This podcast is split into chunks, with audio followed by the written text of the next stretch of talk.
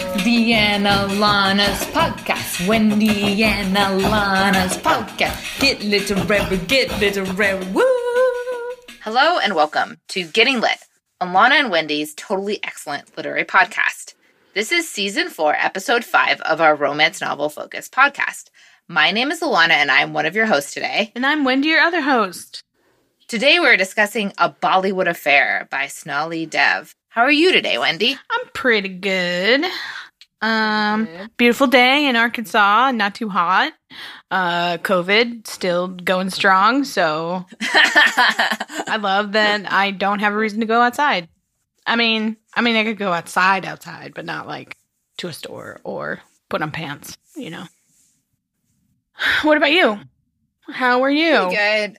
It's um it's pretty rainy here. Um but you know, it's not it's not too bad. Too bad. Still got the COVID here too. um Weird. like the rest of the world. hmm Uh yeah, it's funny how like hobbies like this where we have a podcast are suddenly like infinitely better than other hobbies that are more social and don't involve going into my walk-in closet and or reading books and or drinking alone. Like those are the things that it, that basically this hobby is includes. so basically, you are super stoked to be here today. I am super excited. This to is a here. structured activity that we're doing, and It is very structured, and I get to drink. It's all of the above. everything the you love. every everything everything that we need um yeah and and you know i've been doing really good on my goodreads books lately since i've been doing like a lot of reading Mm-hmm. um since i don't really i don't really leave my house um i went i went on some food tourism earlier this week Mm-hmm. um i went and i picked up a beer um from the brewery uh back in lafayette that my friend is starting Mm-hmm. um, and ate a bunch of food, which was fun. But that's like the most I've been out of my house. Yeah. Like I got really excited because I got to like pick up my purse, and I was like, I haven't carried my purse anywhere in like two months. Two months. That's funny. oh man. And earlier today, I went to Sahara Mart, which is the most excellent grocery store I've been to in Bloomington, possibly anywhere. It's like a mix of an international grocery store and a foodie grocery store. really? Like it's it's got stuff like peanut butter soda. You know? Like like exactly. Like it's it's got like all sorts of crazy shit. I got um some ice cream that is um french fry and milkshake shake flavored. what? So it's got like little salty bits of potato in it as well as like it was good. It was good. You it? guys you Yeah, it had like kind of a salty sweet taste to it. I don't Um, like soggy French fries. I feel like that comes with it being cold. But if it's not No, it actually a French fry, then maybe it's like a It was French more like home fries. Yeah, yeah. French fry esque, I guess I will Mhm. say. And then they had like all of these different spices, um, which was really exciting in like little containers. That's cool. Um, and it looked like, you know, it was kind of witchy, I guess I'd say. like it had a lot of, it had like a bunch of like uh sage that was for sale. Mhm. Um, you know, Good. for like, you know, getting rid of the bad spirits. Yes. Um, so yeah. Some Eye of I- I Newt? it. Did you Yeah. did you get some eye? Practically. They had like witch hazel and stuff like that, which I was kind of impressed with. Yeah, I have no idea what witch I was- hazel is. I have no idea. I mean, yeah, I don't know. Maybe people need it for their spells, Mm-hmm. Yeah, you know, yeah. for sure. It But sounds I was a so. big fan it sounds so witchy. Witch hazel. It's like in the name. It's got to be magical. Yeah. So does St. John's wort. Yeah, but maybe like witch hazel and St. John's wort are like at odds. You know, Yeah. like the pagans against the you know saints. Yeah. They just don't hang out. They just don't hang out. They don't hang out. Eye of Newt. Yeah. It's great. Um, and actually, that's where I picked up um some what is it? Some star anise Oh yeah. and some cardamom pods that I used for the drink that I made for us today. Your drink sounds f- magical and amazing. Thanks. So the first one I made, I made 2 Mhm. and this the first one um is kind of uh, a more like sweet uh drink that includes one of my favorite things, which is using egg egg, egg whites in a j- drink. Mm-hmm. Because it gets all frothy. Um, Yes, exactly. um, so that one I call "Take the Haveli Back," um, which is important in the story. oh yeah. Um, and so you first you make a simple syrup that has honey and slightly crushed cardamom pods, mm-hmm. and you make like a simple syrup with that. And then you put that simple syrup in um, a cocktail shaker with vodka, lemon juice, um, and that's it. And then you shake it up, and then you put some bitters in there, and then you garnish with a star anise, which looks really fancy. Star anises are so fancy looking.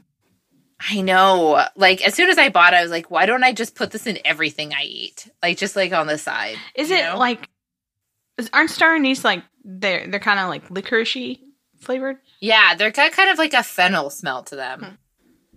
I would say. Yeah, they're kind of licoricey. I mean, they're not really adding too much to the to the drinks. I just know that in Great British? Bake Off they use star anise a lot, and I'm like, what is that adorable spice? It's just a cute it- little flower star. That's fucking just looks like adorable. Yeah, it, it- even looking at pictures of it, I'm like it's like it's just trying, it's just chugging along, you know? it's just chugging along, being a cute little star star flower herb. yeah, exactly. Spice. Wh- Which is funny because it also kind of looks like a spider, but like a cute spider, A like cute friendly spider, yeah. That is Yeah. cute. Okay, and then the other one I made was um a take on a White Russian. hmm Um, but you put in so you put in Kahlua and vodka, which are White Russians. But then I put some ta- some chai tea concentrate I had. Oh hell yeah! That sounds amazing. Thanks. I want to. I Uh, I want you to know that you changed my world at a very young age by showing me chocolate milk plus chai latte mix is like a fucking cookie in your mouth.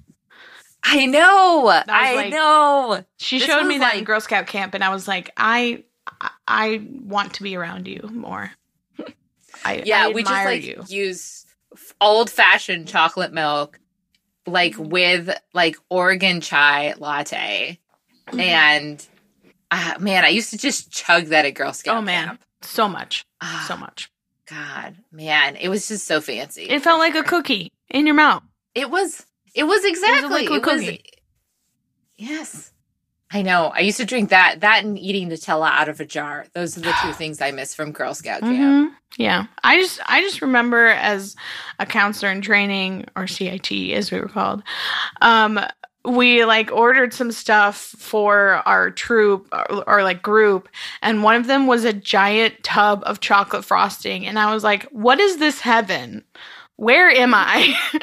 How can I live here all the time where I can just have this giant tub of chocolate frosting? It's funny because we were like paid shit, but we ate sometimes surprisingly well mm-hmm. at Girl Scout camp, Mhm. right?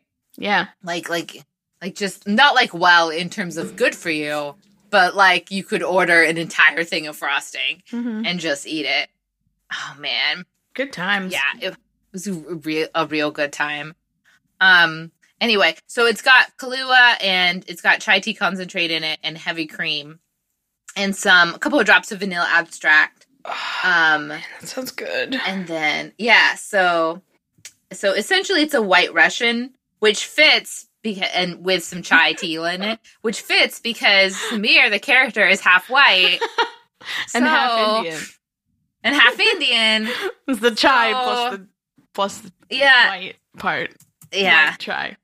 It's- uh, we get it. We get it. It's great. Yeah.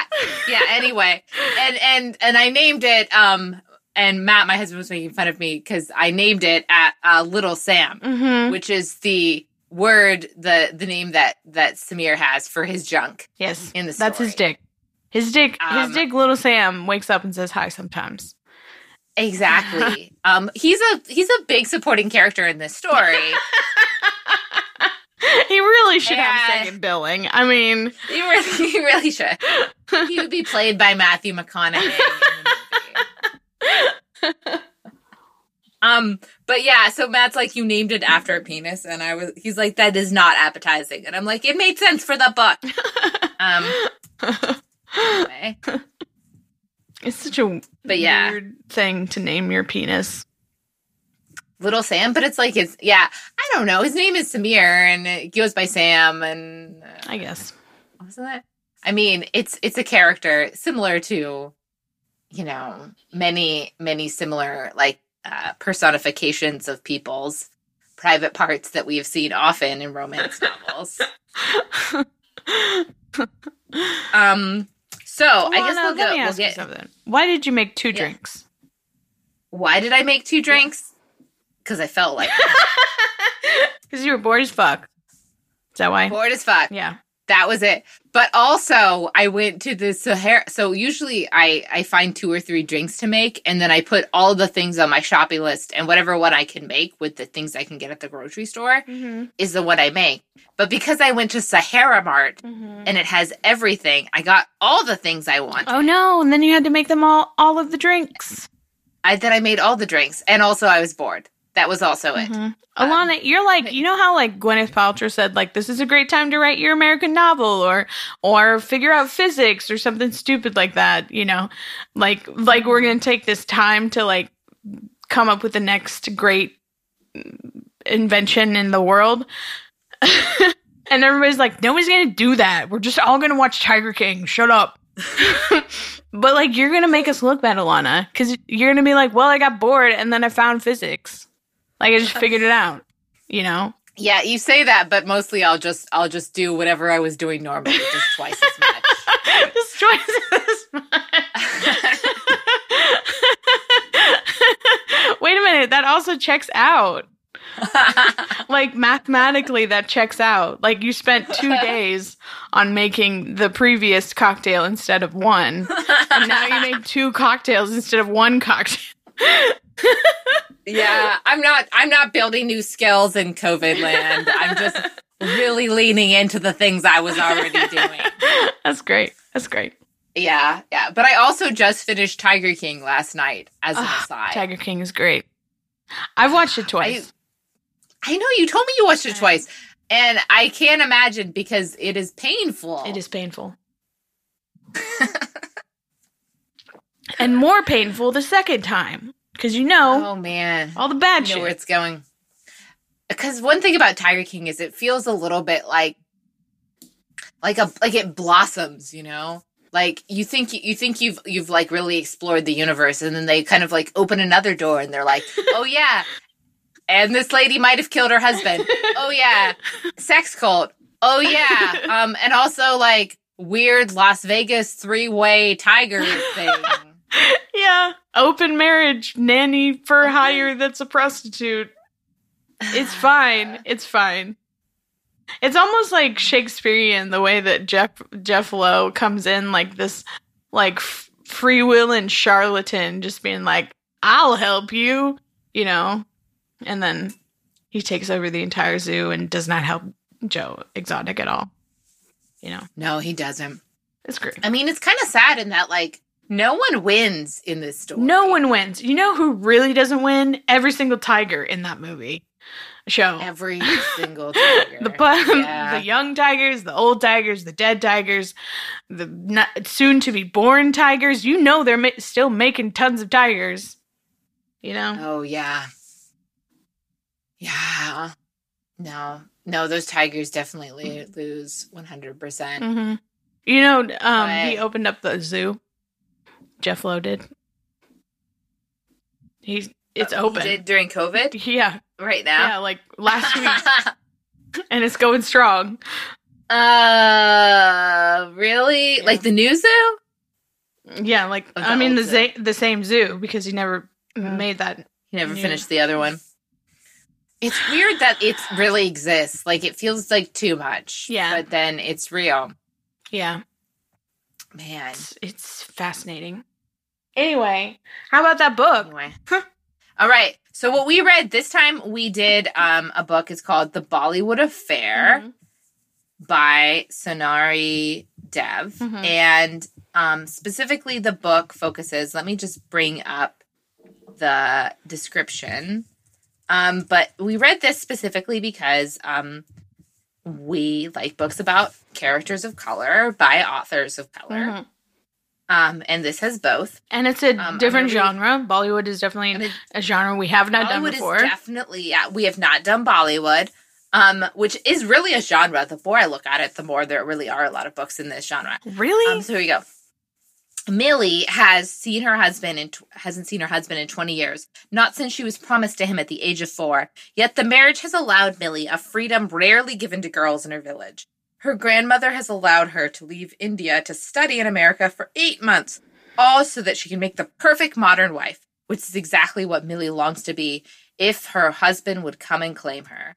Bollywood's favorite director, uh, Samir Rathod, has come to Michigan to secure a divorce for his older brother. Persuading a naive village girl to sign the papers should be easy for someone with Samir's tableau famous charm.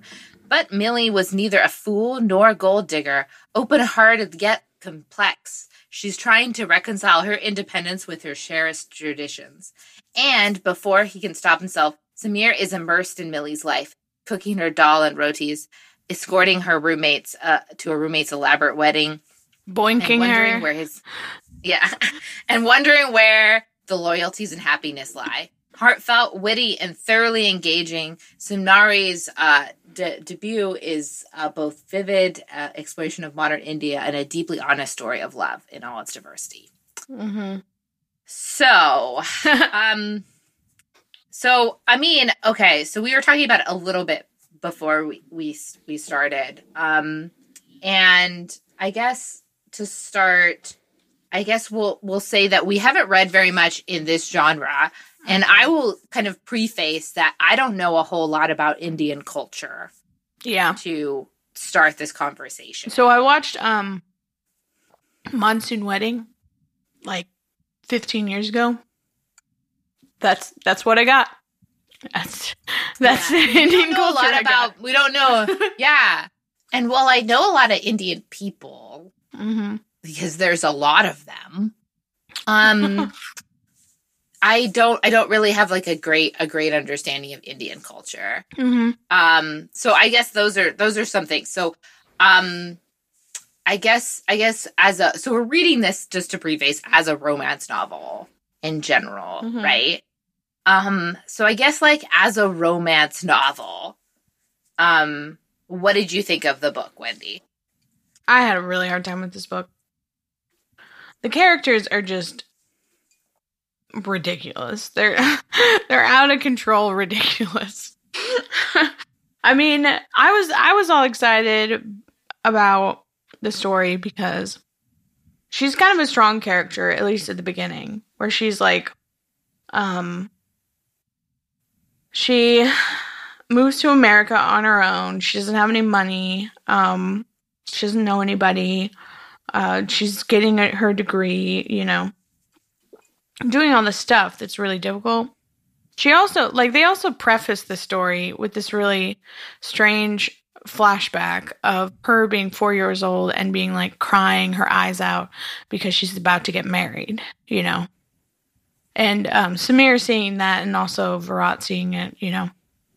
But um, so kind of like the way that it was written in the preface gave me a different idea of what it would be like than what it was because it was just like she hated it. She was never going to feel like this again. She just wanted to be free, you know, like like like a 4-year-old's actually going that deep into whatever's going on, you know. But I mean probably a 4 would be like, "What? Okay, I guess I'm doing this." you know, or like I'm tired, you know, but instead like the 4-year-old was like, I don't know, thinking thinking existentially about being uh, tied to someone or something like that, you know, as a flashback. And then and then like the next scene, she's talking about how much she loves her husband that she's never seen and how she's such a good girl and she's such a good wife and whatever, you know.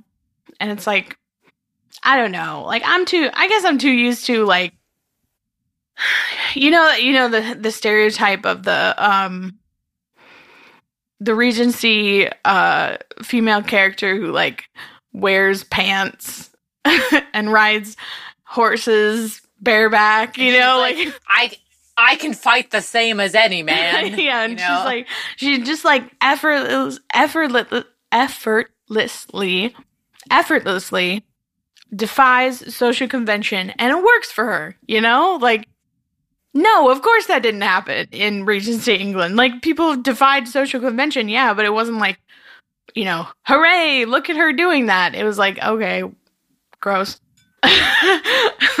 but um I was too used to that. I was too used to like, yeah, like let's wear pants, you know. Um and she was just like you would think there would be more of because she moves to America to get a degree in women's studies. Yeah. Also, did she read any of the books in it? Cuz she seems awfully awfully naive. Like, I don't know. I don't know about that.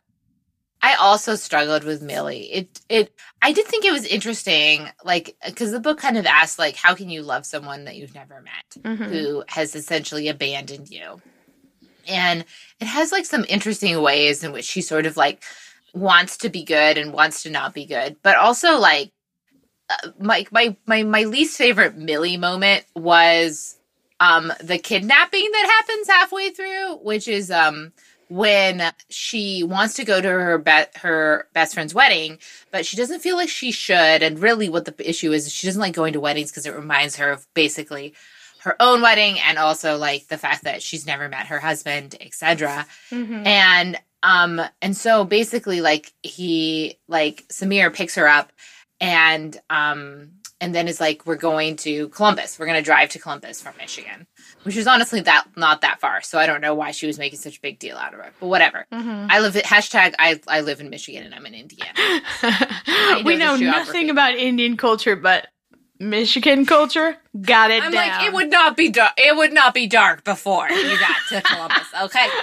um anyway um so so then um she's like how dare you how dare you go into my things and like like he's he's like he like he's like i have your toothbrush and and then she's like how dare you do that and he's like he's like um millie you packed your bag last night and left it out all i did was take that bag and then she's like oh yeah totally like right i totally packed that bag last night that totally makes it uh, totally okay you kidnapped me Mhm. And she's like, Um, she's mad about it, but she's like cutesy mad about it. Like she's like, I'm mad at you. I'm so mad. Yeah. You're so mean. Hmm. Uh, Hmm. I also like. I just wanted to be also with Millie. Like Millie, just get a driver's license. Like you don't need this guy. Like you don't need him. Take a You don't take need a his Greyhound. car. Take a Greyhound. like you have the ability to do this. You speak Well, she- English. she- like Uh, Like immediately latches onto him too. Of like suddenly she can't do a single Oh. thing without him. Like she's like, of Oh, course you're coming that with was- me. Though I understood that because clearly Millie has no plan for how she's going to survive for eight months in the U.S. Like she has no plan, right? Like I mean, like she literally cannot feed herself from week to week. Um so like I mean, and she's got like no no infrastructure at all. Mhm. And so I didn't really I didn't like Millie, but I did find Samir interesting in that he made me a little uncomfortable with how feminine he is as a person. Like What? he he's well because he's very um so he's very beautiful like this comes up many times Mhm. he's a male model Mhm. right um and they bring up many times in which he like accessorizes when he you know like he he uh, he clearly like takes care of his his face and body he's very vain Mhm. as a character um and and he like it's interesting because he has a lot of ca- characteristics that are very uh, that would in the US would be a very feminine thing to Mhm. do, right? But like it's clearly that he's meant to be sort of like this masculine Casanova in the story, and I found that really interesting because in many ways he doesn't fit the well he doesn't fit the model in that he's so he also cries a ton in this like he, he cries all the time and he has like kind of these real abandonment issues that you don't see in a lot of male protagonists that we read yeah. Right, like he well, has- I don't know. some real serious problems um like like and he's really not very good at dealing with them and you know like he is trying anyway i found him to be very interesting in that he sort of challenged my sort of alpha male idea of what of what it, it meant to be sort of a fancy Bollywood director. Um, He's a metrosexual. So thought- he's he's very metrosexual. Yeah, and I found that to be interesting. Anyway, I it's like it's just to a to a larger extent than I think I'd, and that was part of like what made him attractive, right? Mhm. Um, like he wears perfume, Yeah. you know, like he wears like straight up perfume in the story, um, not cologne, not musky sandalwood, you know, like like Smells real like perfume. eagle going into a barbecue, dive bombing into a I don't know a massive ocean of whiskey or something. Everybody's musking, uh, like a musk muskox. exactly. It's like Only the acceptable male smells. Yeah. yeah. muskox is arm wrestling with a primate, like a like a silverback gorilla. That's that's what they're arm with a with a hint of Abraham Lincoln at the end. yeah, that that and sausage. Good old American hot dogs. Yeah. Um I don't know. I I kind of just saw him as a different type of weird masculinity. I mean, uh, like he was a lot like some other characters that we've had because he starts fucking some girl by fucking some girl. The beginning scene is him fucking some girl he doesn't care about and he's literally Yeah. pulling out of her and hoping that she won't say I love you to him. Like okay, like let's start there. you know? I'm so excited to see him physically pulling out of somebody else, you know? I just I don't know. I I I kept on reading this book going, there's nothing good about him. There's nothing good about him. He's either like he's either like being annoyingly arrogant, strangely possessive. Like you notice how how hot she is for him being familiarly possessive, which I don't I don't really know what familiarly possessive means. But also he was like, "Good morning," and she was like, "He's so familiarly possessive." In that sentence of "Good morning," but um, I don't know. I don't. I mean, he can cook. Like that's that's the thing that he's good at. And also he throws money at things. And also he had this bad past, like Boohoo, you know. And and also like much like in in other stories where they have the male has a bad past, it like suddenly becomes everything is about his poor poor past, you know, like she's she stops everything she's doing to comfort him, you know. And everything is forgotten. All conflicts are forgotten so that she can comfort him. You know, because he has feelings. But So that's kind of Millie's MO, right? Is that she's nurturing. Like even before that, she was so involved in her roommates' Mhm. rom- like romance. Like yeah, that was pretty much all she kind of had. she's very much a like Um, Pollyanna, Pollyanna, like um, ultra cutesy, feminine, naive person. You know, she does everything feminine. And Yeah. I feel like she like sometimes turns to the camera and goes, "Men," you know.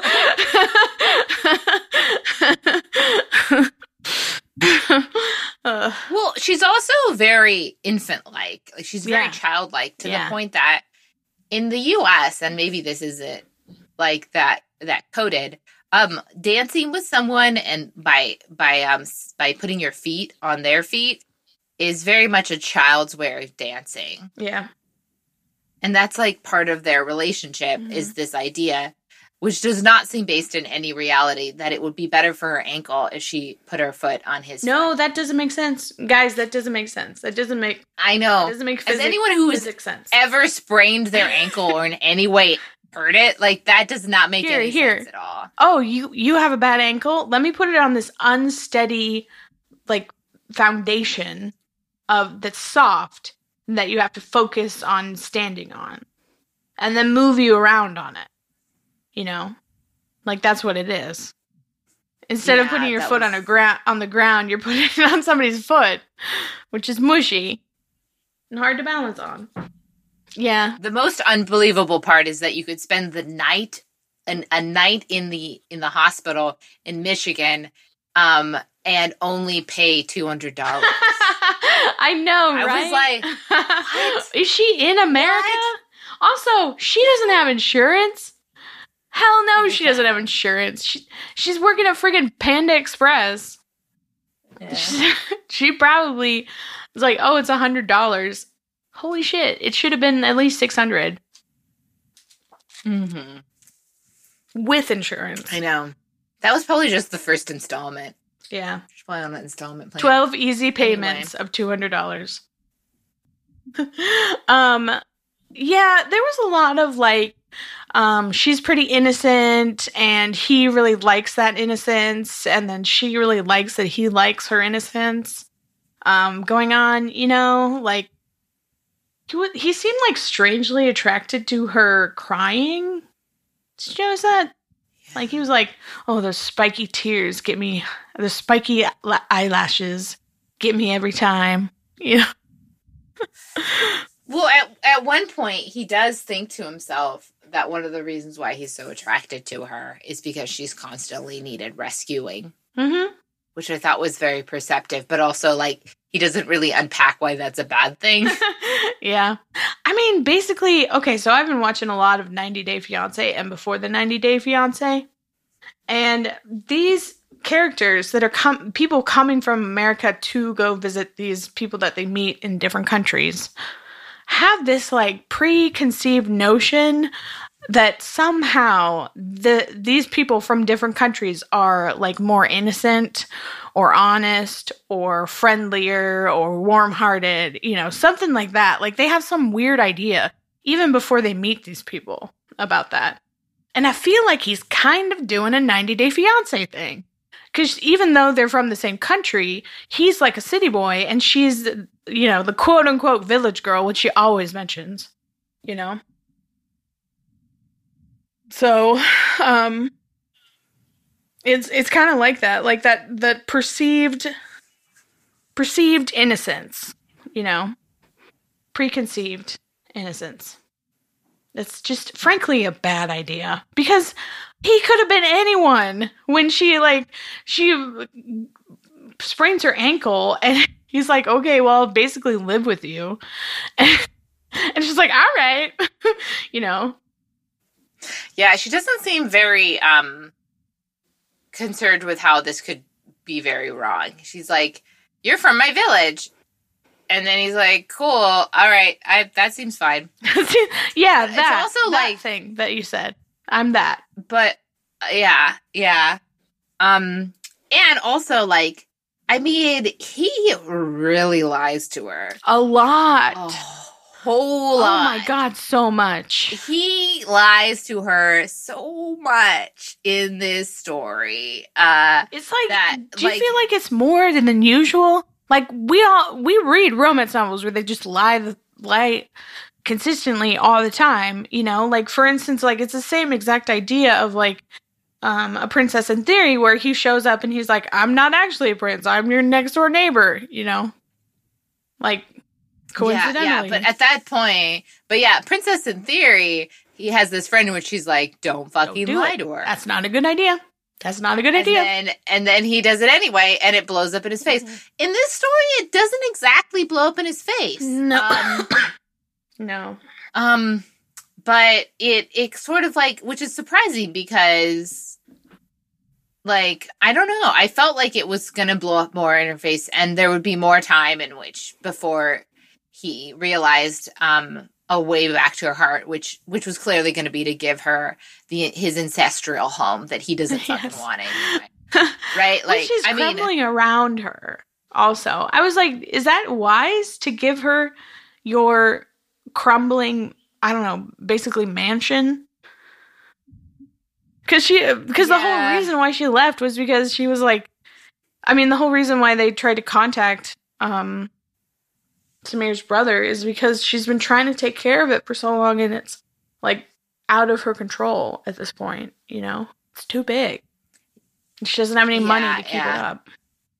yeah, and she still doesn't really have any money to keep it up. But yeah, um but like I think we should probably get to the heart of the matter, which is the um the domestic violence dispute, which I think is a pro- very problematic um actually I don't I don't like sidebar. I hate the term is problematic because things aren't problematic by their nature. They have problems and you can solve those problems. Mhm. They're not always problematic. They don't always things. They have problems that you can solve. Problematic Anyway. is racist or it's sexist. We just don't want to say yeah, it, yeah. like, again. We just don't want to say We it. We just it want we want to say uh, anyway but um but basically like so one of the things that happens is um so the the first time we meet sam is when he is fighting with his girlfriend who wants more of a commitment to him and then she falls down the stairs and he has to take her to the hospital Mhm. right uh which uh, where there's like a big traffic jam and it takes forever etc and then we find out later that she has uh is a is a very famous actress and has pressed charges against him right Mhm. and um and so one of the things that Mili says is she gets into a fight with someone else because someone suggests that this these charges are true and she says no my Samir could never do that Oh, you do not know Um, Samir. You only knew him for Yeah. three weeks before you started this. but also like i mean just because a, a man is um perfectly um okay so just because a man is perfectly uh, decent to you does not mean he's decent to everyone and you can see Mhm. that from samir's own story in Mhm. which he sort of throws throw you know he basically like he's a casanova and he just uses and and discards women all the time. He has a different relationship with other women. It's an important plot point, Mhm. right? It's an important plot point that his relationship with Mili is different. So it almost like is a it, it seems to me like a problem in the story that he that he you know she she assumes that the relationship that she has with Samir is the relationship he has with all women, which is clearly not true, Mhm. right? It's a it's a clear te- clear tenet of romance novels, kind of a problematic part of romance novels, where um where you know everything is different once they meet their true love, Oh, yeah. right? And therefore, all the mistreatment that they have had for other women is totally in, unimportant. And whether Samir is a is a woman beater is sort of inconsequential to the fact that in some ways those charges are true, right? He is he does kind of you know discard women th- throughout his previous life as sort of a a Casanova, right? And then it was like it was also um didn't didn't the actress kind of deserve it because she's kind of a hoe. Like, did you get that impression? Because I did. you got the idea that she the you got the idea that she had signed up for this somehow. Mhm. Um, and I know that, like, I mean, lying about domestic reviews is is is not reputable, right? Mm. Um, at the same time, uh, you know, like like I just don't feel did feel like that character was complicated enough. Um, it was sort of the idea that if you treated one woman correctly, one woman adequately, that it somehow made it so that all other allegations against yourself could not be true. And it's just, I mean, And I it's didn't- it's bad really like practice. that. It's bad practice to think about that for anyone of any gender. You know, not even men. Like, if you think that somebody can change their personality and the way that they treat you just because they are treating you that way when things are good and they're trying to impress you and they like you for some reason. Like, you what you really want to know is how they treat people they don't like, how they treat people they've been with forever, you know? Because because shit changes and you can't you can't just like base your your idea of someone on somebody who like is just the good parts, you know? Like like she should she Yeah. should pay attention. And also like the thing that I was picking up on, which of course Mili was not picking up on, um was the fact that he was just rude to a lot of women. like oh, even around Mili. Like Mili is this like you know she's she's this angelic creature that of course he treats her well but like remember how he treated her friend her friend uh Ridhi um he he was he was pretty dismissive of her. Like Ridhi has like a high voice and she talks like a valley girl and she um you know ran away with her boyfriend in this super dramatic w- w- way but who cares? Like she's she's Millie's friend. Like you should not be fucking complaining about her in your in your head. And like There's this one point where he like she talks into his ear and he like plugs his ear because she's so loud. And I was like, that's just rude. That's just rude to do to someone, you know? Because what if they pick up on it? Like, it doesn't matter how annoying this person is. You should treat this person with respect, which is not what he does. But that's something that I worried about. But yeah, I, I guess I. Uh, So let's talk about. Um. So we talked about it, it, as a romance novel. Let's step back a little bit and talk about it as a, uh, like a culture, thing, right? Because we don't know that much about Indian culture. Mm-hmm. That much. Like, did you feel like you learned anything about Indian culture from reading this book? or about Bollywood culture. No, I felt like I was missing a lot of things. Like I think there was a lot of jokes that I missed.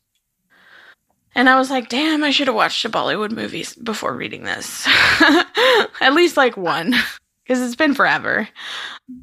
I Googled a lot of food so I could figure out what they were talking about. Oh, hell yeah. That's the one thing that I was like 100% on. I was like, give me that dal, give me that roti, give me those samosas. like, yes, I I will be there with all of the all of the samosas, you know. Yeah, the what was it like the pakrata or whatever? Um, yeah, no, because I'm ashamed to admit when I go to Indian food places, I often do the buffet and I just like get random things because it's all delicious. Mm-hmm. So I don't know a lot of names for things. Yeah. Same. Um, so I was googling all the things, and there is some vivid. You know how much I love descriptions of food, mm-hmm. and there are many descriptions of food in this. Mm-hmm. Yeah, and how it tastes, and what you ate, and just like and like you- a bouquet of smell coming from the the kitchen or whatever. You know, like mm-hmm. hell yeah, I want to walk home to that you know, come home to that. Mm. Somebody making homemade Indian food. Fuck yeah. Yeah, yeah. And there's a lot of, you know, descriptions of various yeah, I I was I was totally into the food they eat throughout the story and the the sheer enjoyment the characters seem to get out of every bite of food mm-hmm. they eat. And it's a very emotional very thing cute. too. Like he would cook for her. And that's like a way that he showed his appreciation, you know. And part of a huge part of the wedding was was the cooking, you know. Mm-hmm. Which is really a great part of food that is not specifically focused on a lot, you know. Yeah, yeah.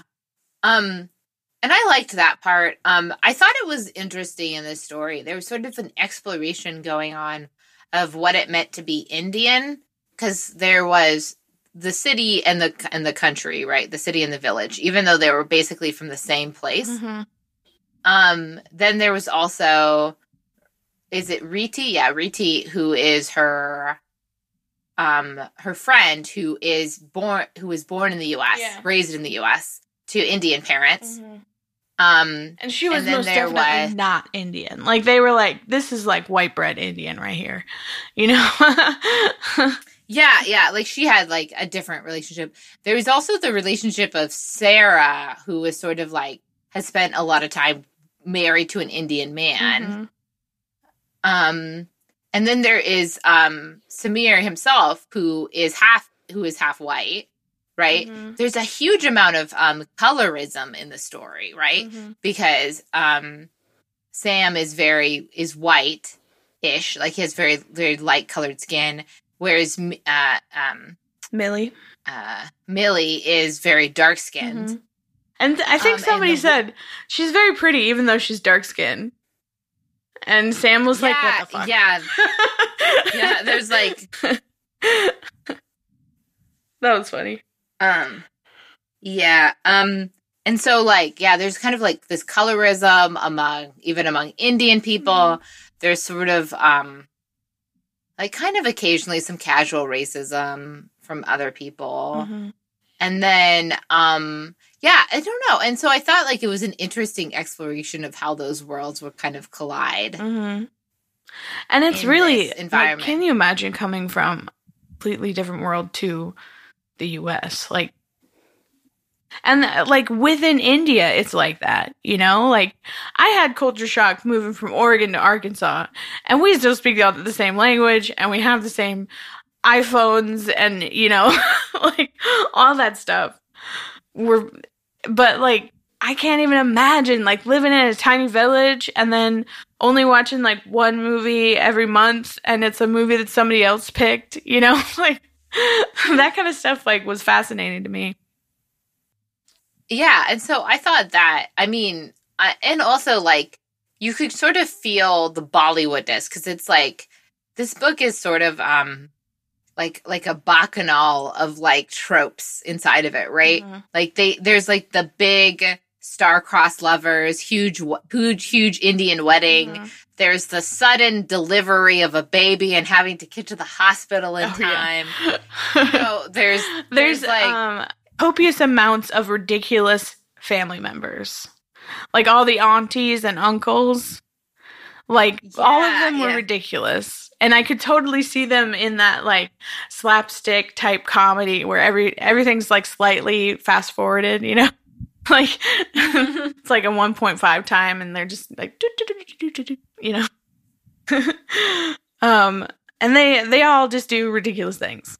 Like talk about mango breasts and slap each other in silly ways. Um and there's and there's also like the at- the attempt that Mili makes like when she meets um Sam for the first time and she tries to run away and she gets onto this broken bike and like you know tries to ride it and like the whole trip to the to the you know like it's just like it's mm-hmm. just so outlandish as a story mm-hmm. um that I I found that kind of charming as a story right um uh, but I agree that like it, it at times you couldn't really tell. It wasn't really. It wasn't like um, what was it? The story we read about the Vietnamese family, mm-hmm. where you got a little bit of what it was like to live as a Vietnamese person in the U.S. Right? Yeah. Um, and it felt real. Not a lot of times this story felt larger than life, mm-hmm. right? In terms of you know the the sort of relationships to things and the fact that that like the main character is this big shot bollywood director oh yeah um you and know somebody, like it feels larger no one recognizes him even though he's this big shot director who who is shacking up with some famous actress except for one girl from that entire wedding and she's like it's that guy you know that whole scene is ridiculous because she gets attacked by attacked um, Mili attacks her with no cause. Like Mili's like, "How could you ever say that? That's just trash." You know. Which is and then like completely misses the fact that his last name is Rathod, which is her last name as a married woman. You idiot but she's i mean like i would say that this is a culture thing except for the fact that i've watched many romance comedies rom-coms where the woman is some ingenue who doesn't really understand things who's got a big heart and puts her trust in the wrong people and then this guy who's a big lothario comes along and then you know lies to her consistently and then somehow ends up with her at the end. Like that's that's trope. That's that's american. That's that's rom com. That's the wedding singer. That's I mean that's like the wedding planner. That's that's uh you know Jennifer Love Hewitt. That's that's anything that uh Rachel what's her name is in. I don't know. Meg Meg Ryan. Rachel Adams. Rachel Adams. Yeah, yeah. McAdams, yeah. Um, or Meg Ryan. Meg Ryan's done that like a million times, or she's some asshole is like needlessly lied to her for months. And then she's like i love you anyway you know? Like it's it's here. It's it's everywhere. It's in books that i read for fun you know? So it's just there was samosas in this one. And i love samosas. They're delicious. I know. I, know. I want some indian food now. That was that was the biggest problem. I know there was so much delicious like Indian food and this just rich, delicious Indian mm-hmm. food. And also, oh. like, the smell of Indian food is so different from American food, you know? Like, and it's just so, mm-hmm. it's just so savory. Maybe I'll buy some Indian food for tonight. what about the side characters in the story? Um, we've talked a little bit about some of them and the I don't know, like so the main side characters are her roommates, on her side, it's the panda- Ridhi and and um her grandmother and Ridhi's boyfriend and Ridhi's family. And on um his side, there's his hot actress girlfriend, his um like uh, people who work for him, like his agent or something, and his brother Mhm. um, and his mom. And then later his like biological mom. And none of them are good. None of them. Oh god. They're all awful. Like there wasn't like really like a confidant in this in this book. There wasn't like somebody that like they could turn to when th- times got rough, you know. Like I guess I guess the the closest confidant we had was Samir's brother, who they actually had a good relationship, but Mili didn't have a close relationship with anybody really. Yeah, she she definitely did not. Um, in terms of it, um, she, uh, I mean, she had sort of a relationship with her grandmother, but other than that, she didn't really have a have a strong relationship with anyone. And Ridhi was his made her best- even more- was her best friend of three months. Yeah, which was kind of hard to imagine that a person so giving, so nurturing, would not have other friends that they had picked up along the way, Mhm. you know? Yeah. And it wasn't like she was a particularly shy person either. Mm-hmm. Yeah, she should have had like a whole parade of of misfits behind her, helping her with her with her broken ankle. but I don't know. Yeah, I was kind of surprised by that too. Um, let's talk about the sex in this story because they have unprotected sex, which Mhm. I thought was kind of a problem. Also, it was that like it was like the kind of sex that you you've read 20 years ago that is not really like sex today written sex scenes are more explicit these days unless it's like particularly mm, I don't know, whatever. But in this Yeah, one it was, very like unexplicit. the eagle soared above and you know our hearts crashed into our our stomachs which it crashed into our lungs which crashed into a wave of love and beauty you know so, some sort of weirdly poetic i i will also say that her metaphors would get really convoluted at times the authors yeah. and part of that Um, which really showed through the sex scene Yeah, yeah. Which I agree with. Um so I guess in terms of readers theater, I I really thought that the the scene in which um which is related in which um Samira thinks for a moment that Mili might be pregnant cuz she faints Mhm. um when she comes back to tell him to take back his house cuz she doesn't want his money. Um and there's some really funny things um that they go back and forth. So I'm trying to find um the back and forth in which they were saying it. One sec. Oh, here we go. So Samir grabbed her head, then grabbed Mili's hand and tried to pull her off. We're going for a drive. Of course she didn't comply. You're not going anywhere. Um, we, you were not going anywhere. She's pregnant and she just fainted. She's not going anywhere until she sees a doctor. Veggie uh, challenged him to argue and threw a protective look at Mili. You're pregnant, Mili? Great. Now Kim thought was there. Can we take this downstairs? Why leave Sarah out?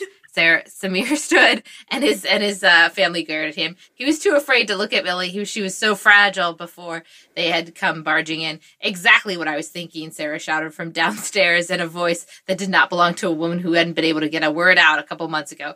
Mili, you didn't tell me you were pregnant. And so like they do like this very cute back and forth.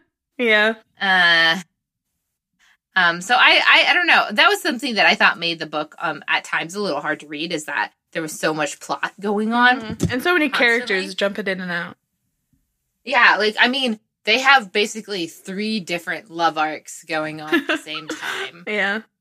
Here's here's a convoluted couple of sentences right here.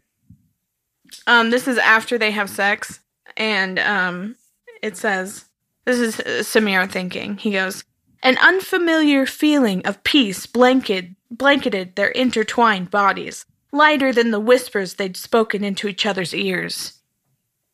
Each time he entered her, each time she'd sobbed in release, the crushing weight of the air in this house had lifted off his shoulders, off his heart. Which uh, you just you just took that whole metaphor all the way all the way to the bank. Just just go for it. Just like the you know the piece blanketing is air that's heavy that lightens lighter than your whispers, which is a sound. So it's quieter, but also lighter, but also a blanket. or whatever, you know. Uh, yeah, that is a lot. That is a lot. Yeah, good book. So I guess the real question. So I guess the real question is: is would you read the rest of the series? Because I think this is um, Bollywood something number number one. Ah, Bollywood number one. God no. I might. I I didn't like it. I I was better. I liked it more than you did, but Mhm. I felt at time like maybe as not being a Bollywood fan that I might have missed parts of it. Mhm. I don't know. The characters are not like interested in any way other than them being the epitome of the ingenue plus Lothario trope. Like they really weren't anything other than that. And I, I really just want something else. Like something else. Like maybe they wear glasses. You know? I'm not too it's not too hard. but um yeah. She was just like too like weirdly innocently sweet and he was an asshole so i can't imagine what the next books would be about Um, it looks like the next one is about a famous actress in the Bollywood world, Hmm.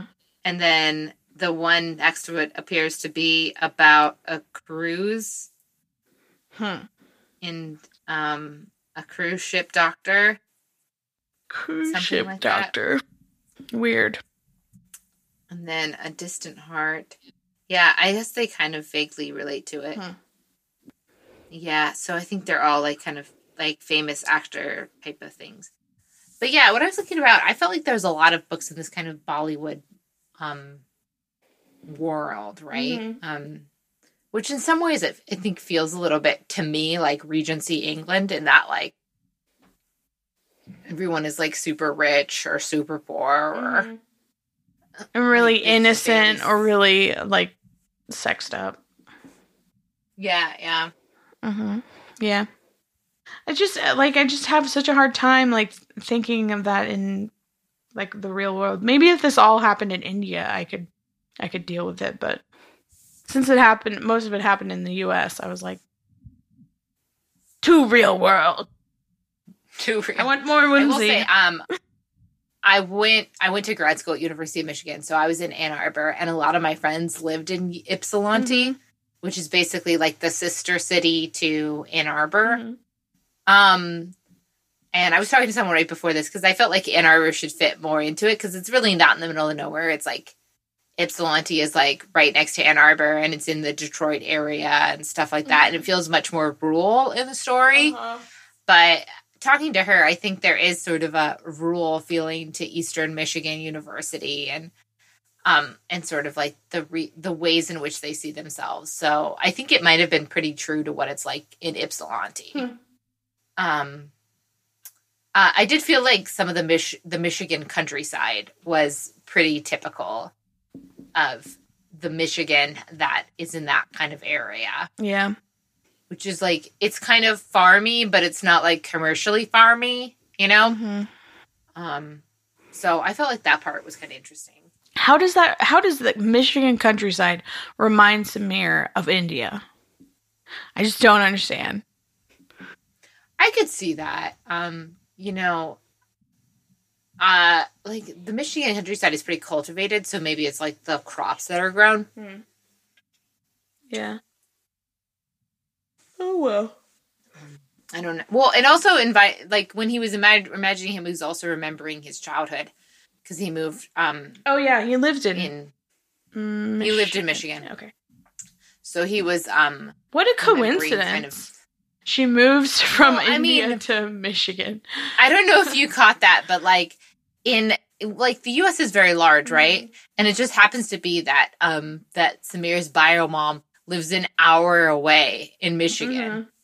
Yeah. which is pretty uh, statistically unlikely in the very large United States. But I don't know. I mean, I think Romance. Romance magic. romance magic. I don't know. Mhm. For sure. There is a pretty large, I think, Indian population in the Detroit area, so it's not entirely impossible that both of these Indian expats would both end up in Michigan. And it might also be like there's that phenomenon where like there is usually like uh, immigrants from a certain country or background all show up in the same place basically because you know they know people who know people who know people you know so maybe like it's like Ypsilanti is like one of those weird hotspots for Punjabi Indians I guess I don't know hmm Maybe it was the professor who knew all of this. With the professor that encouraged her to go apply at Ypsilanti, Eastern Michigan. hmm She was like, "I know, I know about Michigan and and the secret story of your brother-in-law's real mom." I mean, maybe. I mean, it was set up by kind of, you know, some people. There might have been some connections. I don't know I don't know. how they end up in the same part. It just, it just worked. It just way. is. It is. So what are we reading next time? Next time, we are going back to the sports genre um, uh, with the book The Bromance Book Club by Alyssa K. Adams. and I'm going to read you a little bit about this. Nashville legend second mid ba- second baseman Gavin Scott's marriage is in major league trouble. He's recently discovered a humiliating secret. His wife Thea has always faked the big O. When he loses his his cool at, at the revelation, it's the final straw in their already strained relationship. Thea asks for a divorce, and Gavin realizes he had let his pride and fear get the better of him. Welcome to the Bromance Book Club. Distraught and desperate, Gavin finds help from an unlikely source a secret romance book club made up of Nashville's top alpha men. With sorry, that's just so funny. With the help of their current uh, their current read, a steamy regency courting the countess, the guys coach Gavin into saving his marriage. But it'll take a lot more than flowery words and grand gestures for this hapless Romeo to find his inner hero and win back the trust of his. so good. We have not read a repaired marriage before. I don't think we have. I just, you know, reading that, I was like, oh yeah, we really haven't read a repaired marriage. Um, Or something about secret romance book clubs. secret romance novel book club is fits. We've read about men men who read romance novels Mhm. before, But he was he was just out with it. He was out, yeah, out and proud. and he and he didn't really discuss it with other men. No, he did. He was Really? he was the advocate. Remember how he got like those Oh, right. really manly men to read romance novels and they were like, This is actually really good. oh Knox. I wish I could hang out with him. Oh man. oh god. And with the popular question, um someone said, "Hi, I'm new. I haven't read the book yet. I'm reading the preview. I wanted to ask what is the big O?" Oh no, no. Oh no. Oh no. No to the big O. The Q the Q and A for the Bromance Book Club is not a sex ed venue. Oh, who what was the name of this person who asked? Oh man, popular romance. Um Is it a guy? Is it a girl? ah, Does uh, she know? Elena. Elena. Elena, do you And know the big O? There's a bunch of Have you ever had a a big O? bunch of people. Um, some people are just telling her what it means, and other people are suggesting that you know a group of different resources. That's great. I'm excited. That's. I'm glad. Yeah, I'm pretty excited about this too. Mhm. Thank you for listening to Getting Lit, available monthly on iTunes. For extra bonus features on this episode, you can visit gwenwendy.com slash getting lit.